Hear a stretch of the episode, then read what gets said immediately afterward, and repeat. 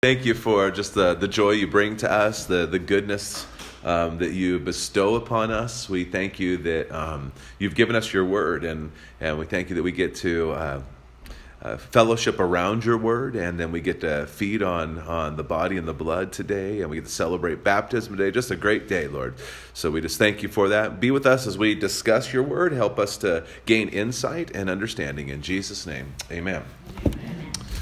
Okay, so Mark chapter 6.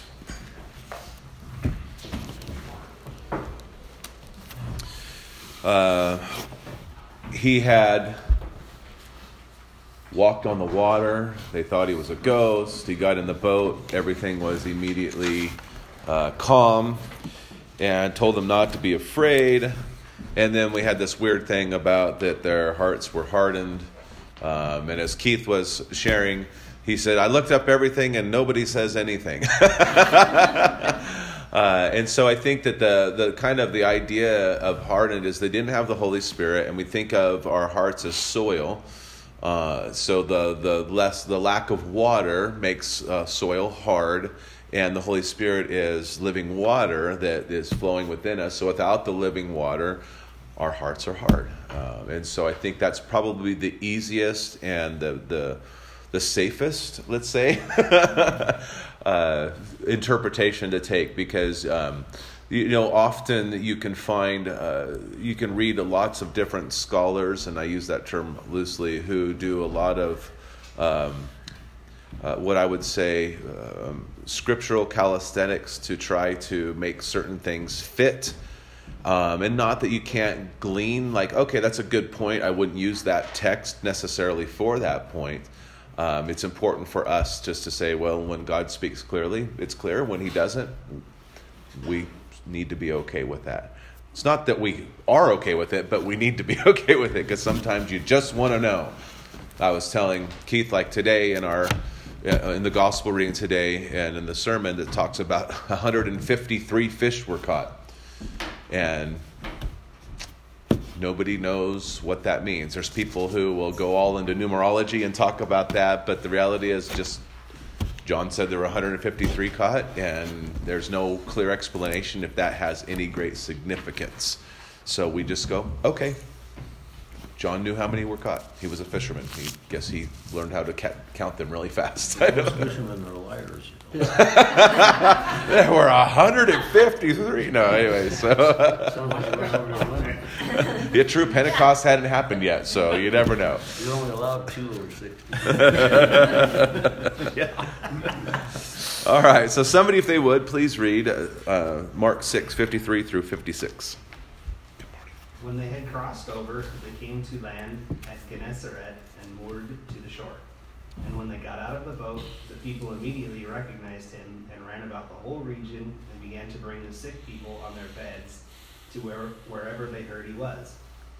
And wherever he came, in villages, cities, or countryside, they laid the sick in the marketplaces and implored him that they might touch even the fringe of his garment.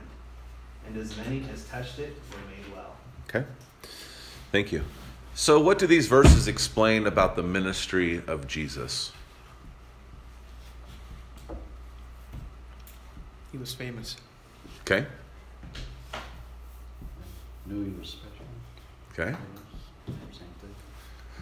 Yeah, they knew what he could do because boy, did they gather the sick. mm-hmm. Uh, yeah, that was the thing, gather the sick. Now, had he been to Gen- Gennesaret before that, or was this sheer word of mouth that they knew of him? Well, the region around the Sea of Galilee is is not huge, so um, you know word travels really really fast. Except in um, Acts chapter five when Sapphira wasn't told about her husband dying suddenly, and three hours later she shows up and. Anyway, sorry. A, the prayer chains weren't like they are today. so, um, so you know, again, when we look at, at, at Mark, a lot of the challenges that we have with someone like Mark is a very brief author. He doesn't give a lot of details. At times, we're not totally convinced if he's even talking chronologically. Um, uh, so here's the story. This happened, and then we showed up here. but then he'll go on to another story. We don't know if it's necessarily subsequent. This this we know was subsequent to him walking on the water, getting in the boat right after he fed the five thousand. So we have that timeline here. Um, but again, the region is not so large. I mean, I think uh, it's like thirty, not, not even quite thirty miles to go all the way around uh, the, the the Sea of Galilee, and then just to get across in some parts are just about a mile. So um, word spread quickly around this region because he had fed the 5,000, right? So, I mean, that was probably something that was spread really quick. Um, he calmed a storm already. He heals a demon. Uh, some people believe that this is a very similar place to potentially where he healed the, the demoniac. Um, but again, uh, either way, the region is small. His fame had spread, and he had a reputation right? There's a reputation here that we're seeing about his ministry. If we just get someone to Jesus, he will heal them. It wasn't a matter of maybe he will. It's like they knew. I mean, we read this thing, even if they touched the fringe of his garment, and as many touched him, were made well. So there was this understanding that he was a healer, he was the one who did these works. Uh, and so there's, there's, there's two things we need to understand. First of all, there's those who just love Jesus for the fact that he does stuff for them, right? I mean, we see this here. He fed us, he heals us. And then there's those who are like, could this be the promised Messiah? Because the things that he is doing are those things which are um, described as the kingdom of God coming to earth. So the things that he is doing is something that, that people go, wait a second, this could be him. But they're looking to the religious leaders to put the stamp of approval on it, and they're going, uh uh-uh. uh You know, not all of them. Obviously, we see some of them come by cover of night and, and, and meet with them. And so, but we have this idea that, that Jesus is ministering to people and he's a healer. So that's the first thing that we notice. Um, so, I mean, I think this is a question for us as we always take. So when we read God's word, I want to encourage you a couple things. What's it saying to you? What's it saying to our relationship with one another and then what's it saying to the church globally when we look at it um, and then and so that way we we always make sure that we have some sort of application because we can read god's word and go okay great but we always have to take it, you know, one guy described it to take it from their town to our town. So we look at what's happening. Okay, this is what's happening. So now what does that look like in our town? So how might we make Jesus uh, known wherever we go? Because that's what's happening, right? Here he comes. Let's bring people.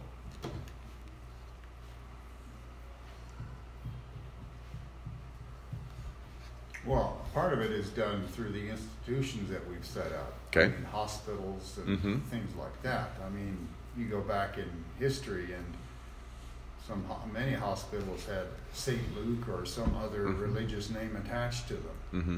So there's sort of a, almost a tradition that the church was involved in healing. Right. Right.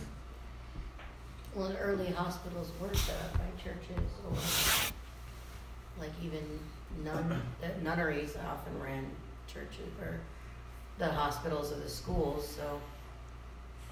Okay. So that's one thing. Institutions that have been set up. How else?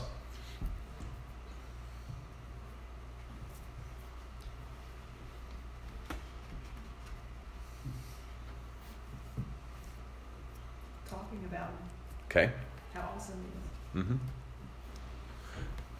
Because technically, I mean, technically, reality is is that wherever we go, we have the very Spirit of Christ with us. So we're we're able to to bring people to to Him by sharing that you know He is the healer.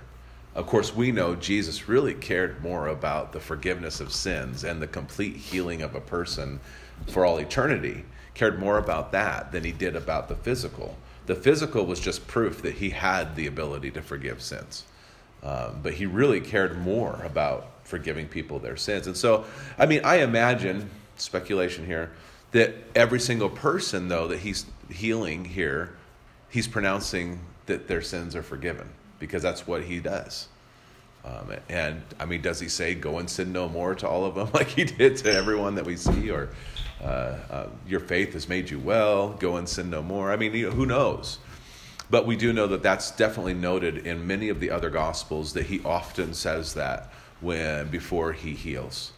Um, so yeah, I mean, I think that when you look at it, it's always challenging to us to read God's word and go, okay, it's easy to share about Jesus in our context when we're just here, um, but are we looking for ways to share Jesus and and help people be brought to Him um, in a regular life, Matt? Um, something else I think I thought about was, I mean, maybe if we make sure to always give Christ the, um, I don't want to use glory because that's overused, but just Credit. credit, yeah. Um, whenever we're with people, then they'll be like, like if we give him the credit and we recognize that it's his work and his doing that made us well or gave us whatever he gave us, then hopefully that also makes people look to him to even maybe touch his garments and Mhm. you know that. Well, and that's why people were bringing. They're like, "Look what he did for me." Mhm. I mean, you know, so let's go. Or you know, look what he did for so and so that I know. So let's let's take him there. So yeah, great. Um, someone, if you'd be willing, a little bigger chunk here. Uh, Mark seven one through thirteen. The Pharisees and some of the teachers of the law who had come from Jerusalem gathered around Jesus and saw some of his disciples eating food with hands that were unclean, that is, unwashed. The Pharisees and all the Jews do not eat unless they give their hands a ceremonial washing, holding to the tradition of the elders. When they come from the marketplace, they do not eat unless they wash, and they observe many other traditions, such as the washing of cups, pitchers, and dishes. So the Pharisees and teachers of the law asked Jesus, Why don't your disciples live according to the tradition of the elders instead of eating their food with unclean hands? He replied, Isaiah was right when he prophesied about you hypocrites, as it is written, These people honor me with their lips, but their hearts are far from me. They worship me in vain. Their teachings are but rules taught by men. You have let go of the commands of God and are holding on to the traditions of men. And he said to them, You have a fine way of setting aside the commands of God in order to observe your traditions. For Moses said, Honor your father and your mother, and anyone who curses his father or mother must be put to death. But you say that if a man says to his father or mother, Whatever help you might otherwise have received from me is Corban, that is a gift devoted to God, then you no longer let him do anything for his father or mother. Thus you nullify the word of God by your tradition that you have handed down, and you do many things like that. Great, thank you. Now, this is not teaching us that you shouldn't wash your hands before you eat a meal. There's- they, didn't like doing dishes. There's still some good practices. well, it's interesting because the word of washing cups and pots and copper vessels, and in, in ESV has dining couches, um, is the word used for baptize. So these are one. This is one of the proof texts that, that we would refer to when we say that the baptism that by by the sprinkling or the application of water over the head is just as valid because they weren't you know submish, sub, submerging their couches to wash them because uh, again you would baptize your hands when you're washing your hands you would baptize the table by wiping it down so um, just if you get into a discussion they're like oh great. They were submerging their couches all the time then right? So, so um, just it's just a little fun thing. I would not argue baptism with anybody. Just say hey god does work. Isn't that great? Okay. And move on. So uh, so what was the problem the religious leaders were having with the disciples? That they weren't following the rules they followed. hmm they weren't playing by the man-made rules. Um, and and that's a challenge for us in the church today um, because there are some man-made rules that can be beneficial. Um, not all of them are though and not all of them are uh, necessarily appropriate. They may have been appropriate 100 years ago but they're not appropriate now. Uh, but again in religious circles the challenge that we always fight is is describing what we believe by our practice and not by our doctrine. So, what I mean by that is, well, Christians should worship this way and only this way. This is how they should do the worship service. This is how they need to practice certain things. Um, and I, to be honest with you, I really could care less often about how people practice their faith. What I want to know is what do you believe? Because what you believe will influence how you practice your faith. Um, if you believe that you have to jump all around and speak in weird tongues and, and, and things in order for the Holy Spirit to actually be present, will show me that in God's Word, right? So that's why we defer to uh, sola scriptura. What does the Bible say? And then what we practice is everything that we pray is beneficial to be um, good stewards of, and that it would hear and be a right representation of the Word of God, and also help the focus be um, to give, I'm going to use glory to God, because He's the one that deserves all the credit. Okay, use it both in one sentence. Yeah. There you go. So, uh, they weren't following the rules. So, how do you see this sometimes infiltrate the church today? I you might have a shorter list of how not. What? Well, because think about it. Like, okay, so when I first started coming to church here, it was because I really liked traditional service. Mm-hmm. That's what I grew up with. And you still get people that are like, you can't worship that way. You know, like bringing in more contemporary songs. Like, I think it was Dave used to bring in songs that we learned at church camp, and I'm like, those songs are just for church camp. yeah. Like that yeah. sort of thing. Yeah. There's nothing in the scripture that says you can't worship with those type of songs or that guitars have no room in church, but there are plenty of people that will tell you that. Yeah, I mean, so what, the term we use in, in, in Lutheranism is adiaphora, which means it's neither commanded nor forbidden in Scripture. So um, when I came, like, they kept using this word. I'm like, someone needs to help me a little bit because that seems like. I mean, they they they re, they keep some words that that were that we don't, you know. But but I like it when I was describing. Well, it's neither you know forbidden nor commanded in Scripture. And so when we look at it that way, it's it's like well, we look at our practice.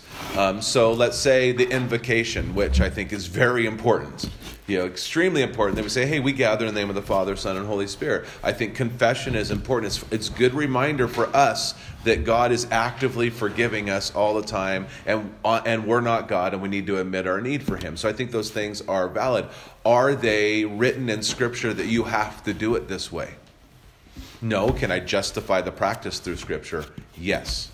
So it's not commanded. I mean, God didn't give us, hey, divine setting two. Here's how you do it. I mean, this is here it is from you know, first divine setting one, three through five. This is exactly how you're. I mean, obviously, if that's how God said, then we would do it that way. Um, but He gives a little bit of ambiguity around it. Other than the point of why we do what we do is to give attention to Him and not ourselves. And so then we look at everything. Harold. Well, sitting and standing is another one. I mean, right. When do you stand? When do you sit? Mm-hmm. And uh, or stay sitting when you're singing. Lift up the lift high the cross and things like that. You know, don't make sense. Mm-hmm. Um, no, I. Yeah. Um, have you ever ever watched a Christian service in some African country? I mean, they do it so differently, mm-hmm. and they're loud. Mm-hmm. I mean, they're boisterous and they're expressive. Right? Yep. So. Yep. Yeah. We're very reserved. Yeah, we're in our culture. the, the, Frozen chosen. the Frozen. Yeah. yeah. Yeah. Connie. So where in the Bible does it tell you what to do and what not to do? saying about, oh, you know, I'm thinking. Well, so Ephesians, Paul talks about when you gather, you know, sing spiritual psalms and encourage one another. Um, uh, preach the word, preach the word in season, all season. God gave some to be apostles and, and teachers and, and evangelists and what. So you see all these positions in the church, and then we, we then we defer to church tradition. So obviously, the Old Testament had these are how you do things. And then the Jews, when they became Christians, still held a lot of those practices because it was a way that God it required that people worship him. Obviously, the sacrifices weren't done uh, because Jesus had done it. And so we draw from that. But what's interesting is when you go to, um, and so I think that God would say, I just want you to worship me. And so um, then groups of people gather together and say, well, how, how do we want to express that in a worship service? And so you have different denominations that, that practice it differently. Um, again, uh, as long as, in my opinion, as long as God is the one who gets all the attention, it can look really different. In fact, Luther said um, in the 1500s that um, in the Augsburg Confession, so 1530, is that that worship services and expressions of worship will look different from region to region and faith community to faith community. That's a strong paraphrase of what he said.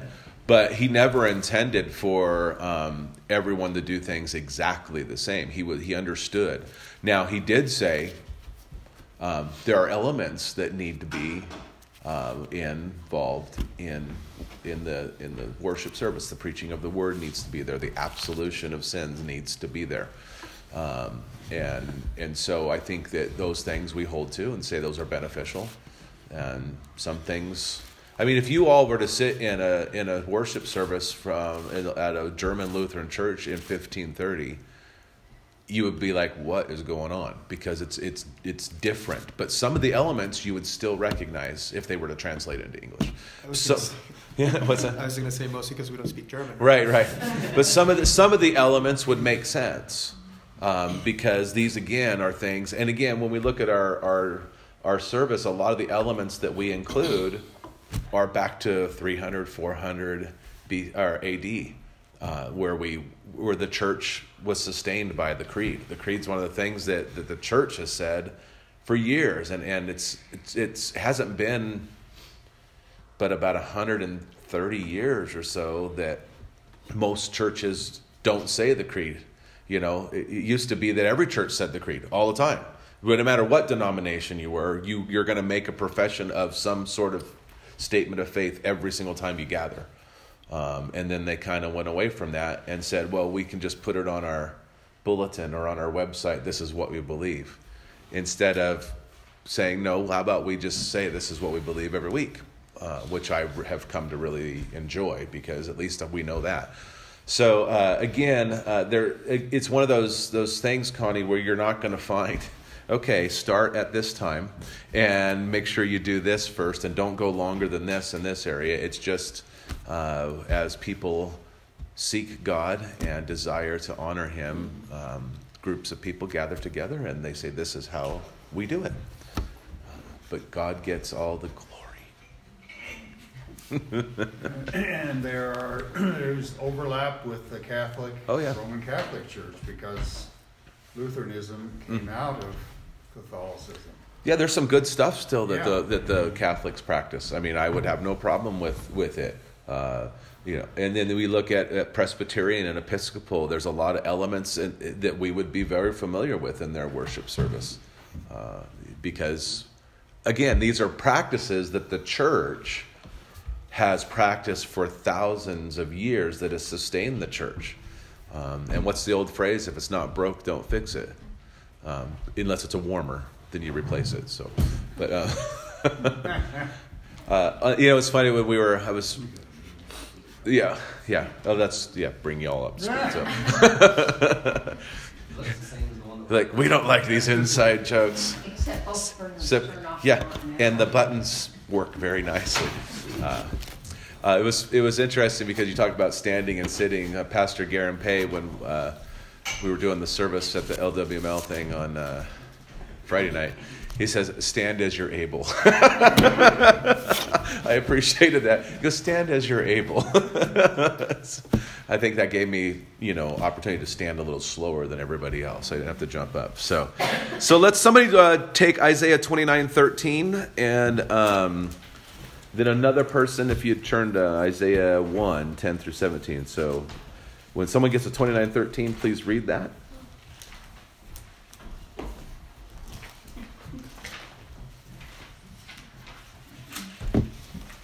And the Lord said, Because the people draw near with their mouth and honor me with their lips, while their hearts are far from me, and their fear of me is a commandment taught by men.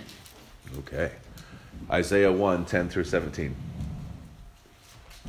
Hear the word of the Lord, you rulers of Sodom. Give ear to the teaching of your God, you people of Gomorrah. What to me is the multitude of your sacrifices, says the Lord. I have had enough of burnt offerings of rams and the fat of well fed beasts. I do not delight in the blood of bulls or of lambs or of goats. When you come to appear before me, who has required of you this trampling of my courts? Bring no more vain offerings. Incense is an abomination to me. New moon and Sabbath and the calling of convocations. I cannot endure iniquity and solemn assembly. Your new moons and your appointed feasts my soul hates. They have become a burden to me. I am weary of bearing them. When you spread out your hands, I will hide my eyes from you. Even though you make many prayers, I will not listen. Your hands are full of blood. Wash yourselves, make yourselves clean. Remove the evil of your deeds from before my eyes. Cease to do evil. Learn to do good. Seek justice. Correct oppression. Bring justice to the fatherless. And plead the widow's cause. Okay. So it's interesting. Sodom and Gomorrah had been taken out by this time, they've been judged by the Lord.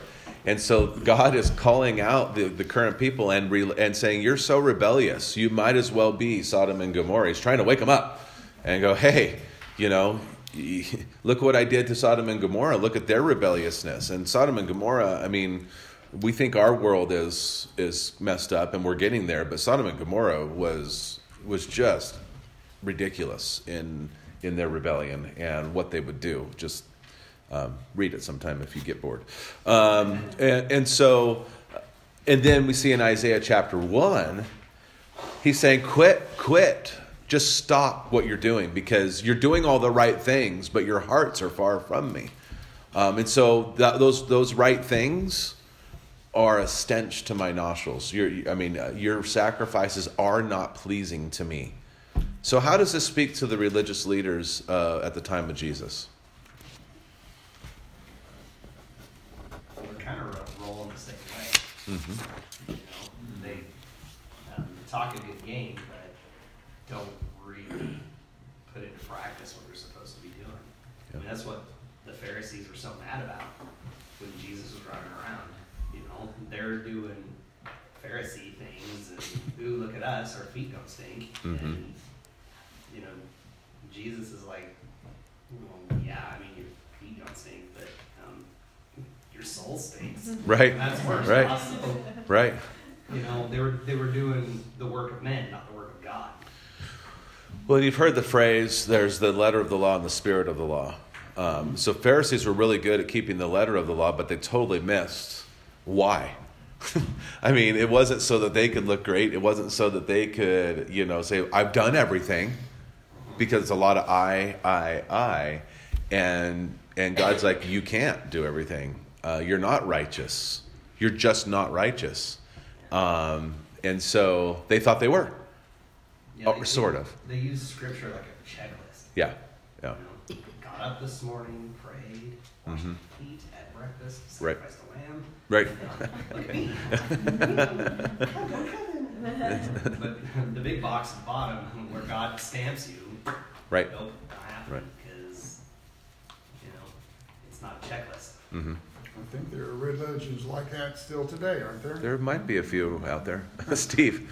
I was just going to say, uh, when he was talking about the 2,000 years ago with the Pharisees and Christ, it looks like today that uh, um, Sodom and Gomorrah didn't have uh, necessarily all the, you know, they were acting out their flesh, their carnal natures, but I was thinking in, in America or in the church today around the world, uh, we have the light of the gospel, and I, I'm wondering, just wondering, spitballing here, if uh, maybe it's even worse than Sodom and Gomorrah because we do have the light. We do have the have the um, the gift of the word, and we've chosen to walk away from it uh, as a culture. I'm talking about not just pointing the finger, but walking away as a society. Maybe maybe there's some serious pondering to do there. Yeah, I mean, I think that that uh, um, if you look at Revel, uh, Romans chapter one, though, um, Paul was talking about before Jesus that that men rejected the truth for a lie and loved darkness rather than light, and so um, the the conditions the same whether it's before Christ or after Christ. Um, uh, men's hearts are evil, and they want what they want. Uh, and so it's but then when the light is shown how do they how do they respond Are you are are, are we saying here that the Pharisees uh, were not trying to to uh, follow God's word? Oh no i wouldn't say that. I'd so say how do we know when we're following God's word? well i would say they were well they didn't but i would say they were trying to. Well, they were too. but they made it about their their ability to follow the laws that a lot of them they had made not that god had put in his in his word. And so again jesus is But- saying it's about belief not But about Christianity has done the same thing, and I'm thinking you can go back to the Crusades. uh-huh well Well, was that was that God leading them, or was it no man? it was man They thought it was God, well and they were doing it for Him. And I've You met a lot of people, even myself, who have done things that I thought were for the righteous cause, and in retrospect, go, yeah, well, that probably was uh, not the right thing to do. Uh, you know, speaking the truth in love, sometimes the truth is overshadows the love, and it comes across as condemnation and judgment rather than then hey christ loves you. He doesn't condemn you uh, because if you believe in him you're not under condemnation. So uh, again they were left to to that point Delaney, only with the old testament. And the old testament is very very law written driven Yeah, where the new that. testament is not. But following Christ being here on earth, yeah. uh, we, I mean, you see it all the time. You think these people think that they are Christians. hmm They're doing things that they think they should do as Christians. yeah So, I mean, how do you know where we stand right now? I mean, Well, uh, here uh, it's a good. I'll give you probably the best thing to say. Am I looking to my ability to follow Christ, or am I looking to the the sufficient work of Christ on the cross for my security and salvation?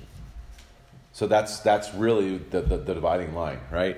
So do I feel like I can do enough to earn God's favor and be right with God, or am I completely resting upon the work of Jesus? And all the people, and even us, we get caught up in this too, who think that I have to do something to be acceptable to God and to be approved by God. Um, they're they're off the mark, which is what the Pharisees were. Where we just if we do all this and then we'll be okay. And Jesus is like, no, you're not, because it's really the issue of of looking to God to do it all and not man. So um, I would say we do fall that tendency to go if I just come to church every week, which by the way I totally agree you should. Um, if I just if I just read my Bible, if I just give enough money to the poor, if I just do this, if I just do this, then I'm a Christian. It's like no, you're a Christian because of what Jesus has done on the cross, and now from that relationship with Him, you get to do stuff. Um, and I, I, you know, you would never sit there and say to somebody, okay, now that you're Christian, you need to go do this stuff. But now that you're a Christian, what does that look like? You know, now that you've been changed from darkness to light, you've been raised from dead to life, what does that new life look like? And again, the, the approval of God is now upon you. His favor rests upon you. So now what do you do? Um, and that's and that's the challenge. It's easier, it, easier to make a checklist uh, and go, I've done this, I've done this, I've done this, I'm good. Um, but it's kind of like, uh, you, you know, wh- when you raise kids, you want them to want to do stuff, not just because you're telling them to do stuff. Uh, the- you know, I mean, I don't know if this ever happened, but I'm going to use the example. But, you know, when your kid cleaned the room and you didn't have to tell them to. And, and then you're like, whoa, you know, they just wanted, and, and they were proud. They wanted to show you, look what I did, you know. Um, they knew they knew that it would make you happy. That's a bad example, but it's the one I'm going to give you. Um, Did that ever happen with your own children? um, It's a bad example because it's fiction.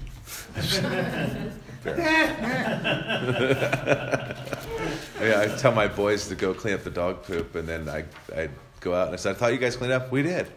Oh, you took it as singular, not. I cleaned up a poop. so, yeah. There was a while Laura would go in and clean the kids' rooms after they had cleaned them. And finally, I'm like, well, they're not going to clean them, right? Because they know you're going to go in and make their bed perfect. And, and so finally she said, I'm just going to close the door. but, you know. So uh, Corban uh, was a vow to offer something to God. So what the religious leaders were doing, they were not taking care of their parents. So they had all this money that they set aside, savings that they could take care of their parents. They said, "Oh no, sorry, sorry, mom and dad, that's dedicated to God." Uh, really, they would use it upon themselves because you know they have to keep a living, uh, and, and, so that their money then and the the provision for their parents was not there because they said, "Sorry, it's just this dedicated to God. So again, uh, back to kind of delaying what you were talking about outwardly they looked really like, oh man, they're following the law, but but yet God, Jesus calls them out on this. He says, yeah, you, this is a tradition, and you guys are using tradition to forsake your responsibility uh, in this. Like your responsibility is to take care of your parents, but through tradition, you're like, oh, I've made a vow to God. I can't I can't use that money for my parents. Um, so. Um, I kind of answered that question. So, uh, uh, yeah, you know, well, some, it's in the Ten Commandments. Honor your father and your mother. So right, right. Pretty much right there. and they weren't. Yeah. Right, and and so you see that. Um, um, I think we should stop there because we'll get into the weeds in a in a moment here. Um, so, how do we see though? Um, when you say honor your father and mother, um, how is it? How is this idea of the children taking care of the parents um, not necessarily something we practice anymore? And why? I don't think we should. And I, since I'm the oldest one here, I can probably say it. um, I think that number one, if you love God and He's the first, you know, you're supposed to love Him above everyone else. Mm-hmm. That he will take care of you if you if you follow me. What, what's the thing about even if you have very little, he always provides. Mm-hmm. So that's what my feeling is on it. That's all I have to say. No, I mean, fair, so you know, like with my parents, my dad is not doing well, and my brother is checking in with them every day, taking my mom to you know her appointments if she needs it, and and things like that. And so I think that that he's sacrificing his own time and some of his finances just because of gas and whatnot to to tend to their needs. Now, my my parents don't need money; that's not the issue. These Pharisees would not even do that for their parents. They're like, sorry, uh, anything that I would do for you, I've already dedicated to God, so I can't do it at all. Uh, and so basically, the parents were just left alone, uh, and that's that's not a very good relationship. Steve. I was going to say that it's only been about 150 years that there's an agrarian society too. You're talking about not just taking care of it, be feeding, providing. Uh, right now we have IRAs and different things for older people where we can you know, if you're older, you can take care of yourself maybe with uh, Social Security or whatever. But back then, a, a large family, that was uh, mm-hmm. that was a blessing of the Lord because hopefully one of your kids, you know, 150 years ago, they didn't go to McDonald's. Mom was out there with the kids killing the chicken or whatever they're doing, and uh, it took a while. Um, you might have to wait a little while to get a, a biscuit or gravy or, or soup or whatever you're right. eating it wasn't a pretty picture. Well, even to some cultures today, to put your parents, your your your your sick parent, whatever you want to call it, your your dying parent, into a home or an assisted living is is just not even a thought. Uh, and so, um, you, you know, they would, you, your parents die in your home. I mean, that's what that's what they do. You bring them in and you take care of them till they die uh, or whatever. And so we just live in a different society. But the reality is, is that the Pharisees weren't even willing to help with their parents at all because they were saying, "Look, i am dedicating everything to God," and so, uh, but yet, their their religious traditional practice superseded true religion. which is to love God, to take care of, to consider others' needs above your own, and that, and they didn't do that. They're they're all about me. How do I look? How do I take care of myself? Um, so that was the challenge. Mick. Well, and what you just said, how do I look? It seems to be the, Yeah.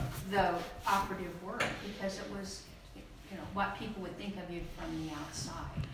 And you look at a lot of these uh, religions and false religions that that that practice what I would call just a checklist, like the Pharisees did. It is all about how do I look on the outside. How do people know? Like I, you know, I'm not going to do this. I'm not going to do that, and they're going to know by the way I dress, by the way I walk, by my language, by whatever that I that I am a righteous person, uh, and that's um, Jesus is like your righteousness still stinks, to use your phrase. It's still not righteousness because it's definitely self serving. It's not God honoring. So, wonderful. Lord, thank you for your goodness. Thanks for your grace, your mercy, how you always provide for us. As Connie mentioned, we're so grateful to you. Just bless uh, our time today. Uh, we're so excited that we get to discuss your word, Lord. And, and I pray that it, it's not just an exercise in academia, but it, it actually just helps us um, work out our faith, Lord, as you work on us and we can respond to you. And uh, say with Connie, you will take care of us. You provide, and we're so grateful that we that we can trust you for that. In Jesus' name, Amen.